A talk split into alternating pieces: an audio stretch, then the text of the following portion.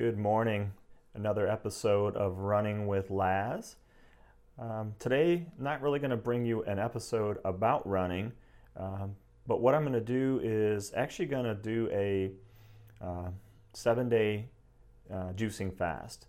So, a couple about three weeks ago, I did a uh, three day fast where you know, I drank a lot of water, uh, but I, I just kind of stuck with lemonade uh, coffee, tea. Uh, did that for three days. Felt really good.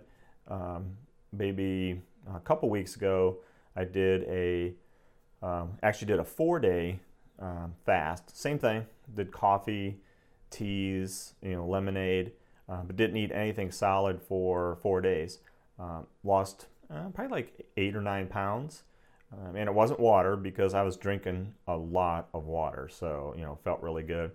Um, I think I started that on a Monday through a Thursday, and then ate again on Friday, and uh, felt really good. Was dealing with a, a back injury, but uh, from falling on the ice, but actually felt pretty good. So this time, what I'm going to do is again a um, I'm going to do a seven day starting today. Uh, so I weighed myself this morning, weighed about 210, um, you know, more than what I want to, obviously blood pressure is around 132 over 79, so uh, a little bit higher.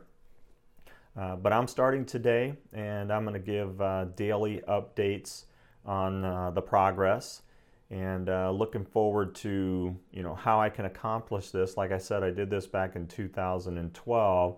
Um, didn't really go on a straight juicing diet, but I was getting all my nutrients through there. But I also ate some protein, but it was through lean meat um, and somewhat of a steak I would throw in there. Uh, but I ended up losing about 60 pounds back in 2012, so uh, felt really good.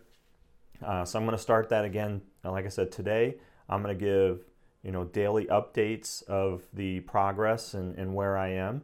Uh, so I'm excited about it. I've got a 5K coming up next uh, Saturday, the St. Malachy 5K. So I'm interested to see how I will be able to run. I'm sorry, not a 5K. They do a five mile and a two mile. I actually be doing the two mile. Um, so it's special to our hearts because that's actually where um, I went to school at St. Malachy, uh, but also uh, my son in law proposed to my daughter at the finish of the two mile in 2012. So excited about doing that race. It's a nostalgic thing for us. Uh, so I'll give you updates and especially updates after the race. So hopefully you all are doing well. Peace, love, hippiness, and um, I will talk to you tomorrow. All right. Take care, everybody. Have a great day.